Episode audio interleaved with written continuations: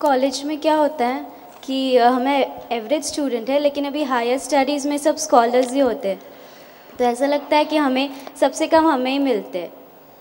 तो फिर वो क्या होता है, जेलसी होता है, इन्फीरियर कॉम्प्लेक्सिटी होता है? ऐसा है, जेलसी कब आती है, जब अंडरस्टैंडिंग में कुछ गलतफहमी होती है। सबसे बड़ी गलतफहमी क्या है कि किसी और को अच्छा मिला तो हमको लगता है कि मेरे से कहाँ आगे निकल गई है, तो उससे आपको जेलसी होने लगेगी। लेकिन दरअसल में हकीकत में क्या होता है, आपको जो भी कुछ मिलता है आपके हिसाब से मिलता है, सामने वाले को जो भी किसी को और को जो मिलता है उसके हिसाब से मिलता है।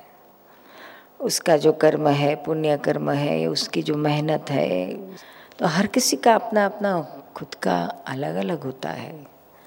एक दूसरे से कंपेयर करने से, एक दूसरे से स्पर्धा या जेलसी करने से उसमें कोई फ़र्क नहीं होता है, ऊपर से अपना जो है वो भी बिगड़ जाता है।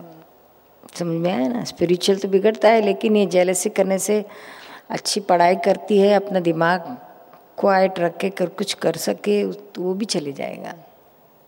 समझ में आया ना, तो जो एक समझ रख समझ को पकड़िए, चलो मुझे जो मिला है मेरी मेहनत का मिला है, मेरे कर्म के फल का मिला है, सामने वाले को मिला है उसके हिसाब से मिला है, मेरे मेरे हिसाब से मिला है, इसमें एक दूसरे का कुछ चलता नहीं है।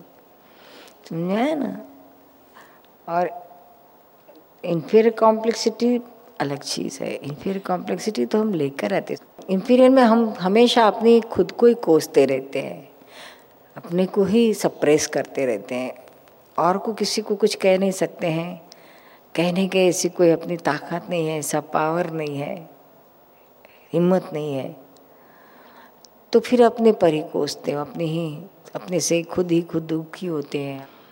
सुपीरियर कॉम्प्लेक्सिटी वाले को अपने खुद के कुछ लगता नहीं है, औरों पे ही दे दनादन शुरू हो जाते हैं, जो भी कुछ है ओक देते हैं, और ये कुछ बोल नहीं सकते, तो अंदर ही अंदर घुटते रहते हैं। उसको समझ में आया ना, और जेलसी तो अलग ही चीज़ है, वो एक दुर्गुण है।